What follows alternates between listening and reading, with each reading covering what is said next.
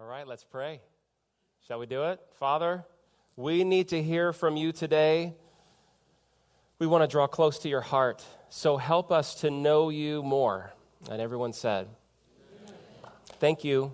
Thank you for the privilege of letting me speak this morning. I, am grateful every time I have an opportunity to, to come up and to address the church family. You know, this is my 19th year of being on staff at Calvary Christian Center.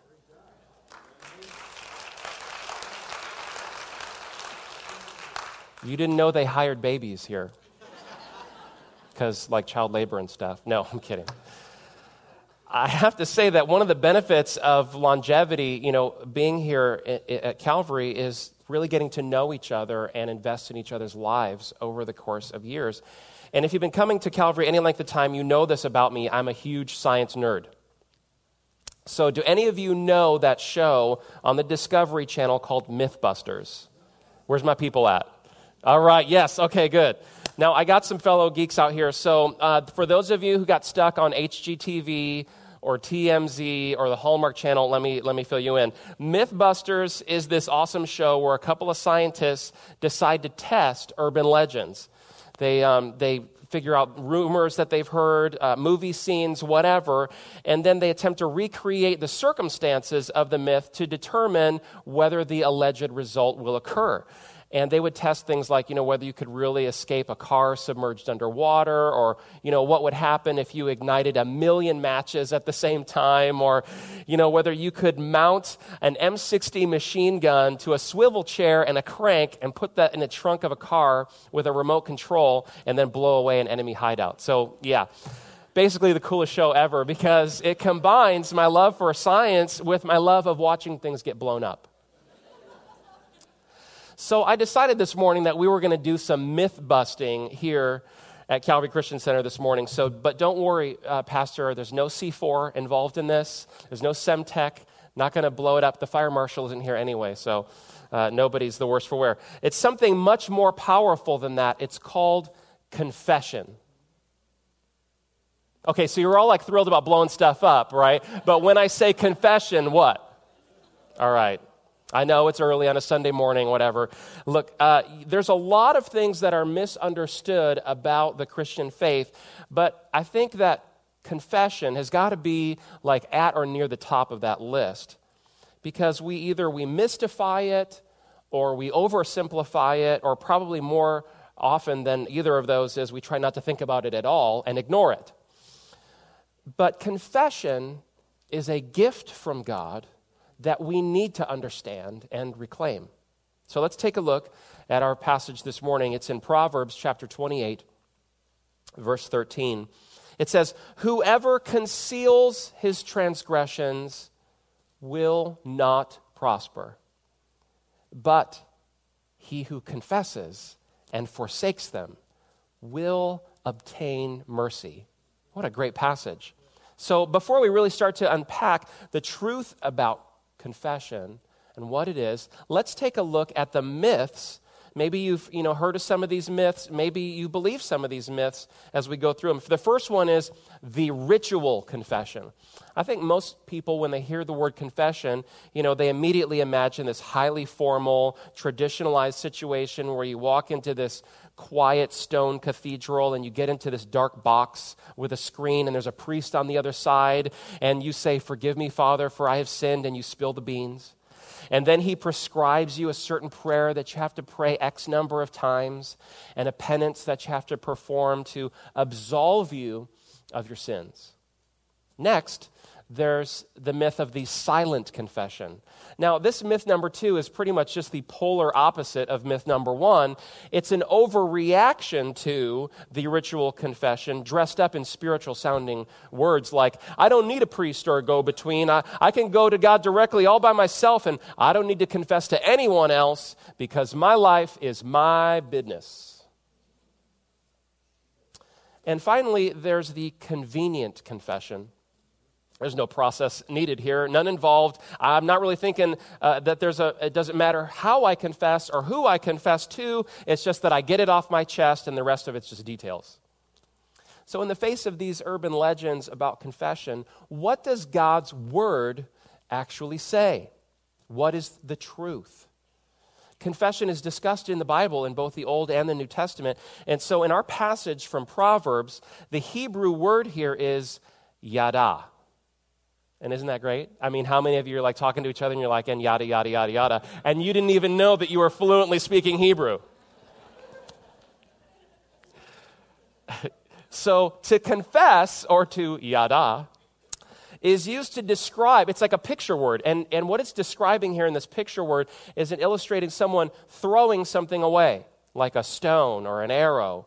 And I love that. So if you could imagine sin as like a weight in your hands, like a rock, when you confess, you're throwing it away from yourself. Now, to understand the importance of confession, I think it's important that we, we go all the way back to the very first confession. Why? Because this is precedent. The very best among us, Adam and Eve, sinned. And what was their response to God? They hid. And God's response to that tells us volumes about how he views confession because he comes and he's asking questions Where are you? And have you eaten from the tree whose fruit I told you not to eat? Pop quiz. Did God really need the answers to these questions? No. You know, okay, so as parents, you know, a lot of times we're asking kids and we need them to confess because we weren't there when whatever happened and we didn't see it. But that's not the case with God. So, what does that say about God? If He's asking questions, He already knows the answers to. He isn't the one who needs the information. Which actually makes me think maybe there's a fourth myth here about confession where people think, hey, I don't need to do this at all, right? He knows everything. I've been sanctified, I've been justified. I've been rectified. I've been gratified. Uh, formaldehyde. Okay, let's not let's not get carried away here this morning. Calm, calm, calm yourselves.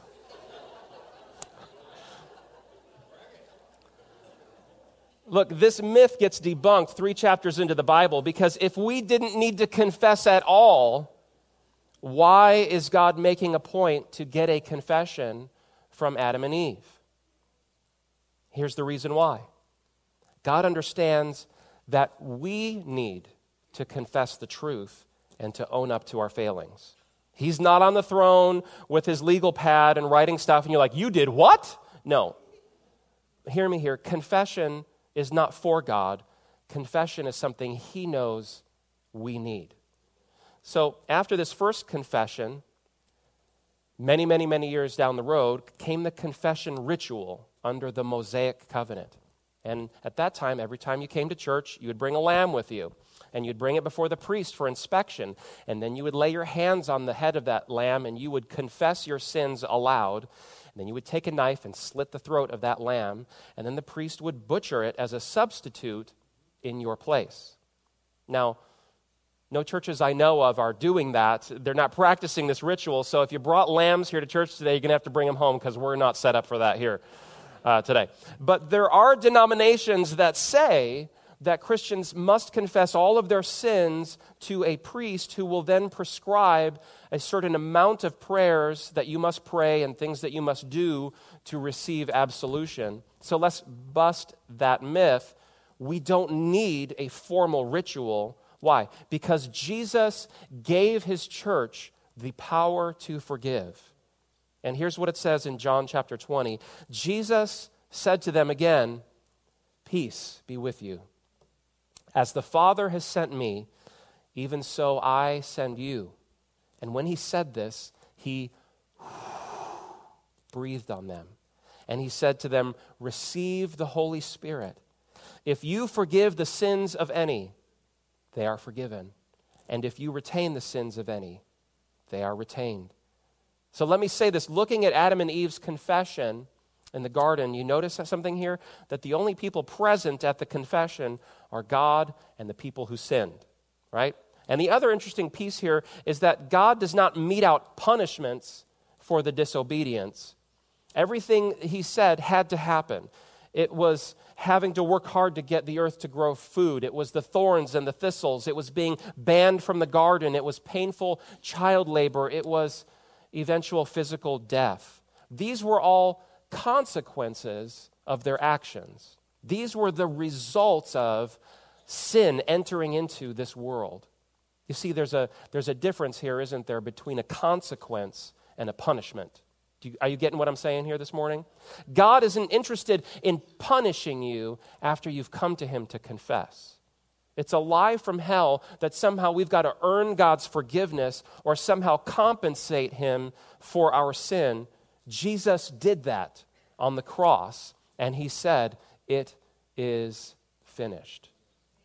So, then we get to the next myth, which is the silent confession. This is the one that you've heard, right? Like, all I need is God. I don't need anybody else to hear my confession. So let's take a look at what the Apostle James has to say about it. In chapter 5, he says, Therefore, confess your sins quietly to yourself when no one is around. Oh, no, that's a different version. Uh, he says, uh, okay, confess your sins in your head to yourself so no one thinks badly about you. No, that's not what he says there either. This is what he says confess your sins to one another and pray for one another that you may be healed.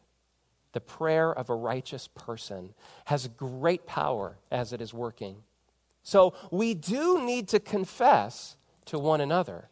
And that means, one, that we deal directly with the offended person, and two, that we have trusted, godly people in our lives to whom we confess so that we have accountability and transparency working in our lives. And then James tells us to pray for one another. Why? So that you may be healed. You see, while we're practicing confession to each other, we need to follow it up with prayer so that we can be healed from the worst of diseases sin. Scripture is clear that we do need to confess to one another in humility and honesty and a spirit of healing and setting things right.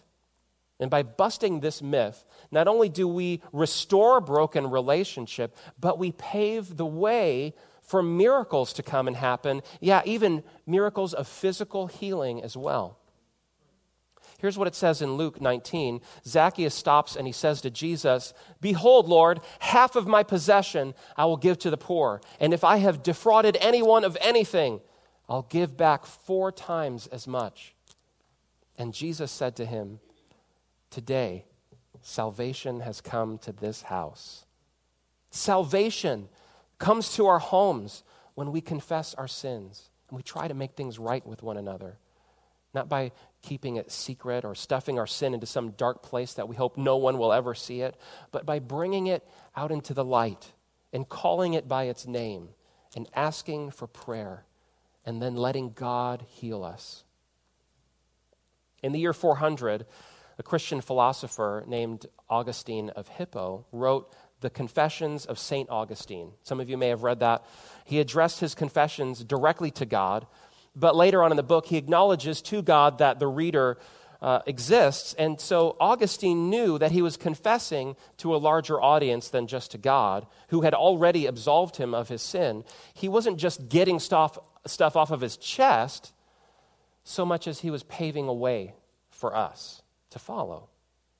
I'll never forget the first time uh, that my dad came to me and he apologized. I was a little kid. And you know, my dad is like God, right? And as a little kid, I'm like this big. He's so tall, he's massive. And, and my dad came to me and he apologized. And I will never forget it. It was huge. Parents, husbands, wives, you have no idea the impact that you can make on your family when you model for your children this principle. And let me say this to students you may have no idea of what's going on in the lives of the students that you are with when you are on campus, what's going on with them. And when you model humility and when you confess to students or to teachers or to your coach, you may be the very first person to model for them what this principle looks like. And it could impact them for decades. So, silent confession only? No, myth busted. Now, there's a school of thought here that it doesn't matter who you confess to or how you confess. The important thing is just do it. The rest of it's just irrelevant details. Now, Yeah, people do think that. In order to bust this myth, we need to look at what Jesus says in Matthew chapter 5. He says, Therefore, if you are offering your gift at the altar and there remember that your brother or your sister has something against you, leave your gift there in front of the altar. First, go and be reconciled to them. Then come and offer your gift. So there is a process here. And first, Jesus is saying, This is important. It's so important that Jesus says it's okay for you to leave church to go and do it. First, leave your tithe check on the pew. That's what he's saying here. Leave the tithe check on the pew, go out, go fix it, then come back, put it in the offering. That's the process. So, um, I'm going to say this if Jesus said it was important, first, I'm going to agree with Jesus. And I'll go further than that. I'll say here if you're sitting here this morning and you're listening to this and you're realizing, I got something I need to go fix, by all means, get up, go out into the courtyard, and make a phone call and get it fixed. Why? Get it handled. Because unconfessed sin inhibits God's ability to communicate with you it's interference. It's like this. Kirsten and I uh, were recently, we are on our way to Roseville where we're going to go see a movie. And it's like a 45 minute drive. And Kirsten, like, she had to, she had to go to the bathroom, right? But we're like speeding, we're going to be late. She doesn't want to stop because we don't want to miss the movie, right? And, uh, and so finally we like peel into the parking lot of the theater and she bolts into the theater, runs into the bathroom, and she comes out. She's like, okay, now I can enjoy the movie. And Jesus is saying here, when you got to go, you got to go.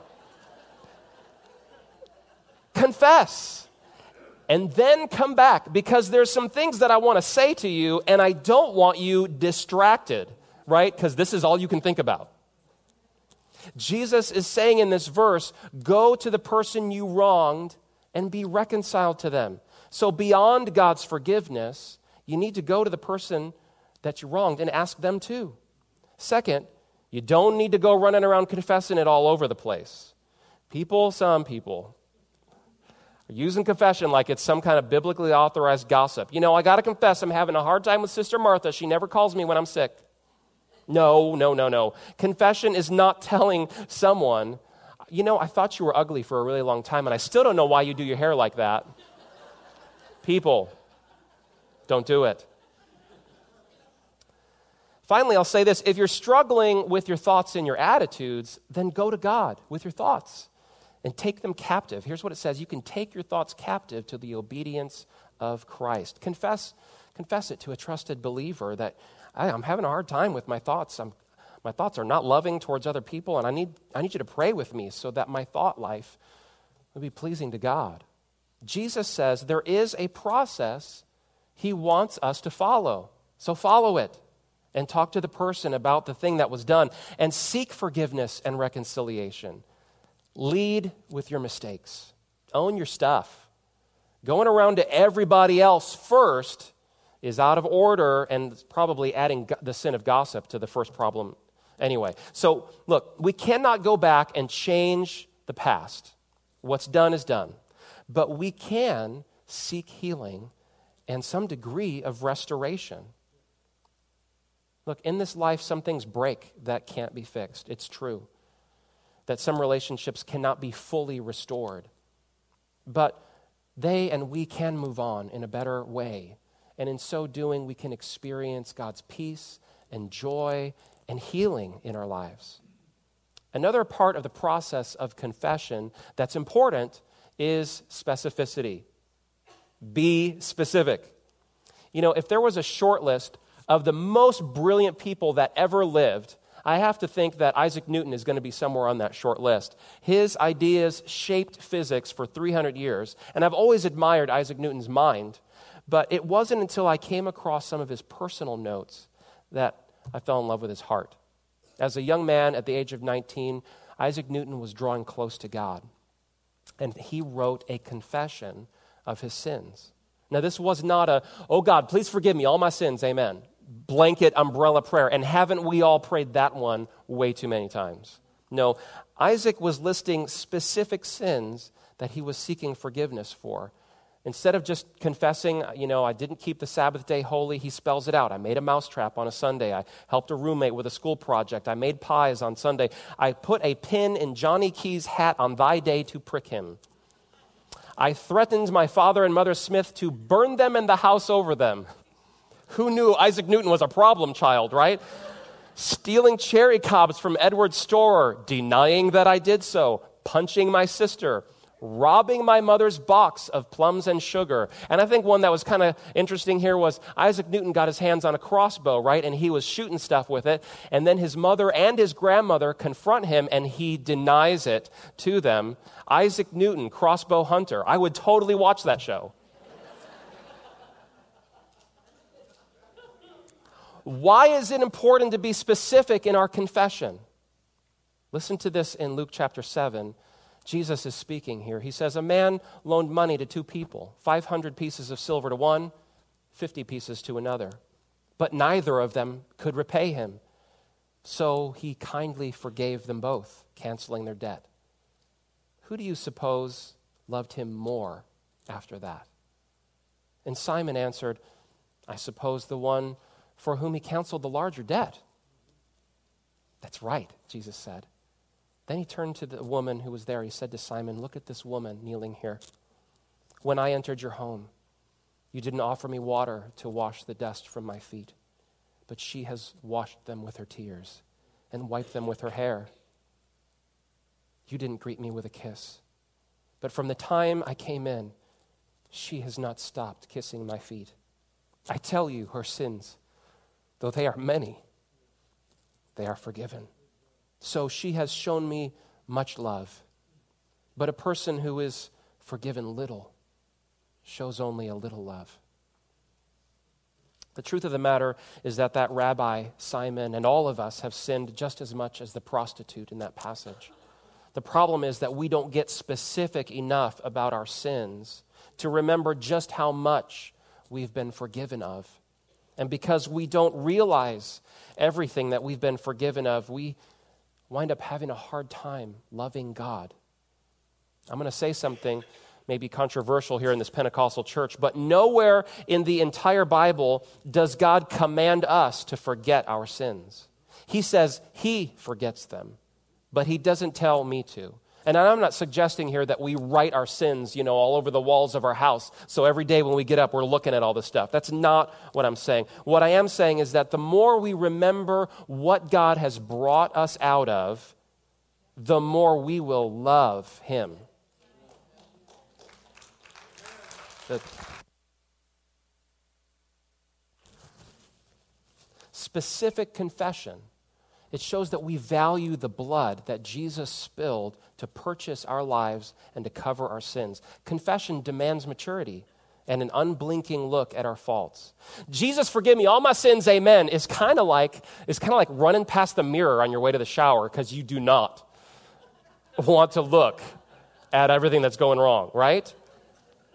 But we've got to stop and we've got to take a look at what's wrong and ask Him to change it and make us clean. In American Christianity, many have gotten off into a name it and claim it greedy kind of aberration of faith. Confession is where we can name it and claim it, meaning that I name my sins and I accept responsibility and accountability for my actions. When I come humbly before God, it then allows Jesus to claim it and to cover my sins with his blood. The Apostle John says, If we confess our sins, he is faithful and just, and he will cleanse us from all unrighteousness. So, what is the first word in that verse? If, meaning that I have a part to play, and then he is faithful to do his. The great part is that there's even more benefits to confession than just the forgiveness, as if that wasn't enough. Remember earlier with Adam and Eve, the confession was not benefiting God. He's not like, praise myself, I finally learned out all the sins that Kirsten did wrong. No, it's, it's not about him, it's we who benefit God knows this. And because He wants what's best for me, He loads benefits onto the act of confession. In the 1990s, there was a doctor, Dr. James Pennebaker. He was a professor of psychology at the University of Texas, and he conducted experiments in which subjects were asked to speak into a tape recorder for 20 minutes. Either a, some, one group was asked to speak about traumas and problems and issues, and the other group was just asked to talk about you know, mundane stuff that happened that day. The group that confessed past traumas reported feeling upset during the confession. Some cried. They talked about accidents and personal failings and abuse and other things. But after the initial upset, the participants felt better. And their, even though their blood pressure rose during the confession, in the moments after the confession, their blood pressure dipped below pre confession levels. Some experienced a reduction in the number of doctor visits. And the more they disclosed, the greater the health effect was. And so here's what uh, Dr. Pennebaker writes. He says, he says, speaking about traumatic experiences produces improvements in immune function, and translating experiences into words puts some kind of structure onto the experience itself. So Dr. Pennebaker was discovering what the church has known for 2,000 years confess your sins one to another and pray for one another that you may be healed. He talked about lower blood pressure and less need for doctor's visits. And I wonder how many of us here are wrestling with blood pressure issues or medical issues because we've been keeping stuff secret and hidden that needs to come out. Trying hard to look good on the outside, but inside, there's a pile of garbage. It's like that TV show Hoarders that my wife watches. You know, people can be emotional hoarders. The house of your heart becomes unlivable and, and I remember uh, when Kirsten and I had gotten engaged, and I was uh, getting ready to move out of my apartment, and she'd come over to kind of help me clean things up. And I was uh, in one room, and I was packing up boxes, and she had gone into the kitchen to try to tackle that. Uh, mountain of plates in the kitchen. And, and as I was in the back room, I heard her, you know, yell out from the kitchen, When did you have chicken? And I said, What chicken? It was that old. Ew. Don't let your heart be like a bachelor pad, okay? Clean every day. And all the wives said, all right, if you'll bear with me here, I want to make another analogy. My son, Noah, is two years old. He's doing really great at potty training. But for some reason, he gets scared to do number two. And so he waits and he tries to avoid the inevitable. And it's sometimes like a day goes by or two. And then I'm like, look, I don't care. You are going to sit down until something happens, until it comes out. And there's weeping and there's crying and there's, you know, drama and emotions. And then it happens. And then it's all over. And he's a happy little boy again. It's like a transformation takes place. Confession is like that when we lack maturity and understanding we are afraid, so we avoid and we deny. And even when we're asked point blank, we're like, no, no, no, I don't have to go. And if we keep putting it off, eventually daddy is going to get involved. And he will force the situation. And there's tears and there's drama, but afterwards, there's relief and there's joy again. Right? Confession purifies our souls. It removes the stink that needs to come out.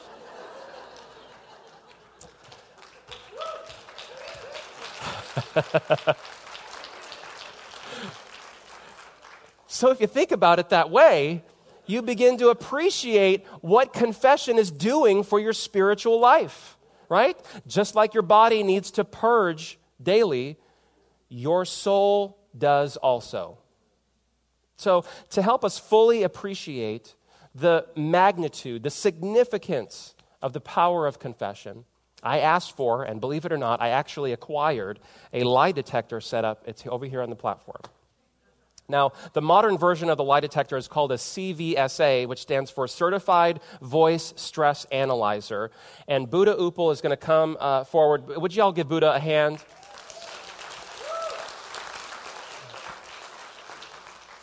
Buddha has worked in law enforcement for over 30 years, and he has agreed to come up and help us with this demonstration. Now, what this voice analyzer is about is, you know, the old school ones that you saw on like the crime dramas on TV where they'd hook you up to diodes and all that stuff. It's not like that. Now, what we have is basically this microphone that, that uh, sits here, and then a series of questions are asked, you know, that uh, get a baseline of just stuff that uh, you can answer. And then some real questions are asked, and this will determine whether deception is being detected by picking it up in the vibrations of your voice. So, I want to demonstrate to you this morning what a relief it is to confess sins that we've been hiding. So, so what's going to happen here this morning is, is we're going to pray, and then I'm going to ask the Holy Spirit to help me pick someone out of the congregation this Why are you? I've been here for 19 years, people. You know I'm this crazy. So we're going to.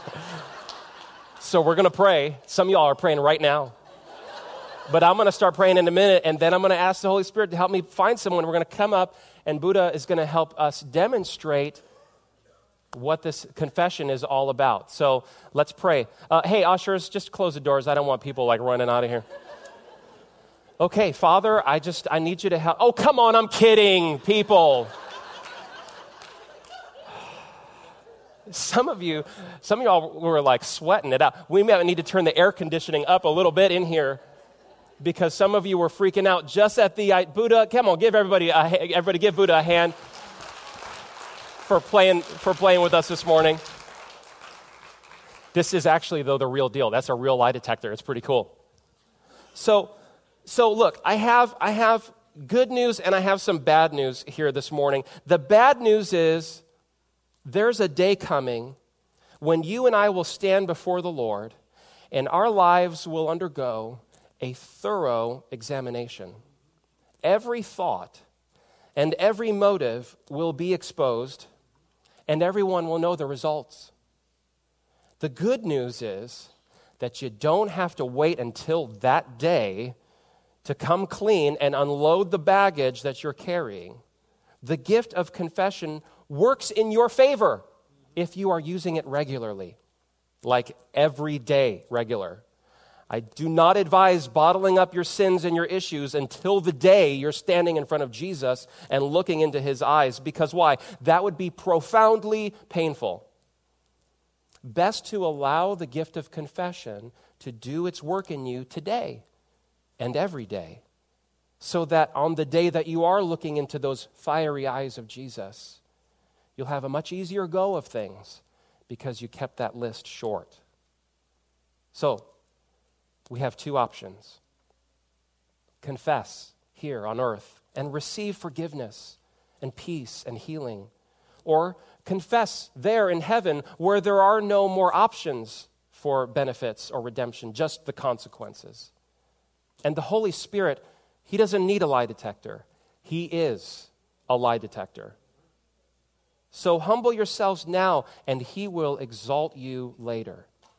Here's what the Apostle Peter said Humble yourselves, therefore, under the mighty hand of God, so at the proper time He may exalt you.